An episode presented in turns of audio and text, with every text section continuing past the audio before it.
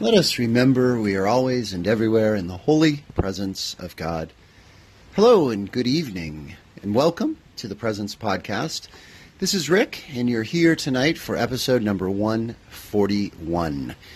And I'm coming to you from my favorite place to be in the entire house, my back patio. And fortunately, on a night like tonight, it is covered and screened because, as you might hear in the background, it is raining. And right now it's a moderate rain. Um, it was definitely pouring earlier. I wasn't out here at that time. I was up in my bedroom at my desk doing my homework, my schoolwork to prepare for tomorrow. But I heard it pouring outside with a bit of lightning. Now, it hasn't been terribly loud thunder tonight. There might be a little bit of thunder that you'll hear in the background. And it's pretty cool because, you know, there's people like myself, who like to have the sound of the rain in the background and sound of thunder. And, you know, I've purchased an app or two once or twice that provides those sounds.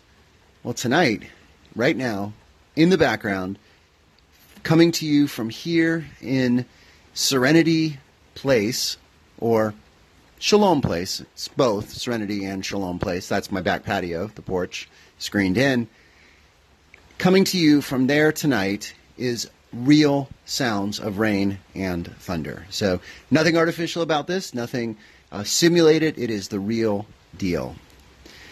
Today, for the most part, was a dry, sunny day. It was a Monday, the last full teaching Monday of the school year, because as I told my students, a week from today is Memorial Day. Two weeks from today is the start of our finals, and religion will be the first one.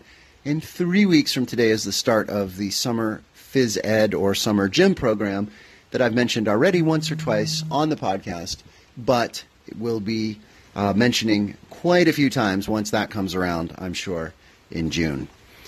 But today I did keep my eyes, my ears, and my soul open to recognize and experience the presence of God.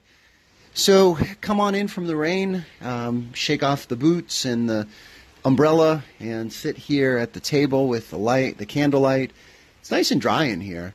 And uh, let's listen to the sound of the rain, and I'll tell you about my day and how I experienced the presence of God in the midst of it. Well, I've talked a number of times about the teaching that I do. I teach at a Catholic high school here in Columbus, Ohio, freshmen and sophomores.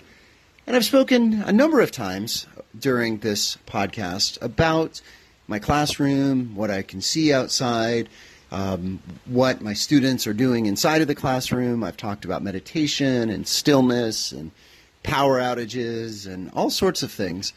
But today's a different one because I've not yet talked about this activity because it's one that I haven't done that much. Now, I've done something similar to this, but today I the particular activity that I did was really, really fun for the kids. And it was fun for me to watch. And it was actually pretty easy for me to do because I just kind of clicked it and stood back and, you know, kind of moderated. But, um, but I got to watch. And it was fun to watch that. So, what am I talking about? Well, I'm talking about a website called Quizlet, Q U I Z L E T. And it's a pretty cool site. It's free, although they of course, want me to upgrade to the premium, maybe sometime in the future. But what it allows me and my students to do is to make flashcards to study words and concepts. So I've been doing this for my students where I make a, a deck of cards. These are virtual cards, of course, where they can go in and find the, the things to study for my quizzes. Well, tomorrow we have our next quiz, and it covers the period in the Old Testament from uh, Joshua and the Judges all the way through the first three kings. And um, there's about 54 uh, cards that they had to study. Now, in the past, I have used a different platform to quiz the students to see how they prepare. And it's a very, very cool program out of Scandinavia, not sure which country, slipping my mind, but it's called Kahoot, K K A H O O T, I think, Kahoot. And it is amazing. It's free and projects on the screen, but the difference with Kahoot is that it's individual. The kids are competing against each other one on one. Well, what is cool about Quizlet is that, first of all, it takes the cards that I already made for them to study and it turns those into the game. So with Kahoot, I have to take the extra step of creating the Kahoot, which is fine. But um, I'm glad I didn't this time because I was way too busy last night to, to do that. But we stayed with Quizlet, and it has a feature called Quizlet Live where it's kind of hard to describe, but it um, puts the kids into group, into teams, and then using their devices. And I should say the school that I teach at has always been a leader in um, instructional technology. In fact, we were apparently one of the very first in the nation years ago to go one to one computing, where every student has a device. And that is the case um, now. So every student has a, a device. It's a tablet, basically. Um, you know, a Microsoft tablet uh, computer with the, the, detachable keyboard and the touch screen.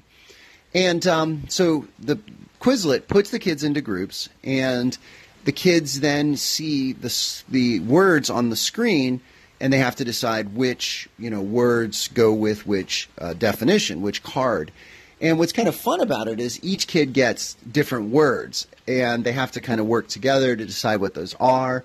And then on the screen, what I'm projecting on the screen is basically the different teams, and then a slider that shows how they are advancing with getting the questions right. And they have to get 12 right to win. So there's kind of a horse a horse race thing up on the screen. And if they miss one, they have to go backwards and, and so forth. And to make things even more fun, the um, teams that they're put in, um, there's about maybe 20 or 25 different animals that those teams are called, and they come up randomly, but they use images, and, and um, you know the kids get to, to be these animal teams. And what's funny about them is, is some of them are pretty straightforward: sharks and whales, and you know dolphins, things like that. But there's sea monster, there's Tyrannosaurus Rex, there's unicorns. I mean, so some of them are are quite uh, quite funny and, and fanciful. But the moment where I saw God today was in the joy and enthusiasm of my students. Watching even some of the quieter kids engage in this and participate in this.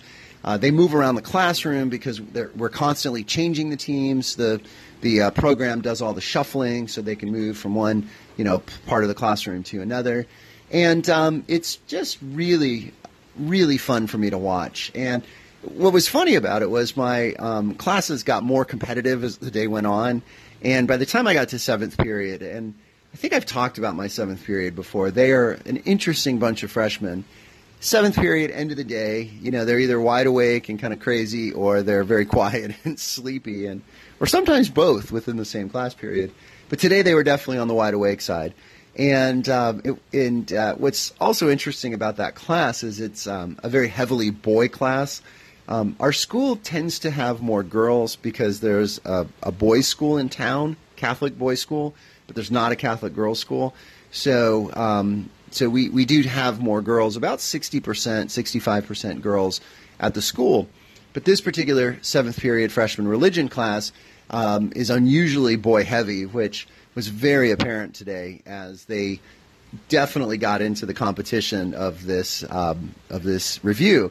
And it was funny, even at one point, this this one kid who um, I know fairly well because I taught his brother who graduated two years ago. His brother was also in my freshman religion class, seventh period, and that was the very first year that I taught. So it's kind of funny to have this particular um, student and that connection uh, across the uh, the years.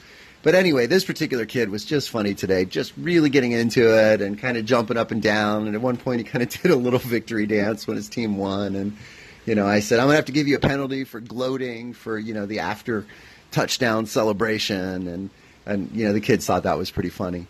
But, um, but it was a great joy to watch my students uh, play and have fun and, and just engage with each other. And it was truly in that moment that I felt God's presence. So some days in my classroom, God's presence is there in the stillness and the quiet and the, the meditation and the prayer. Today, though, it was there in the competition and the fun and just the, the celebration of learning and celebration of community.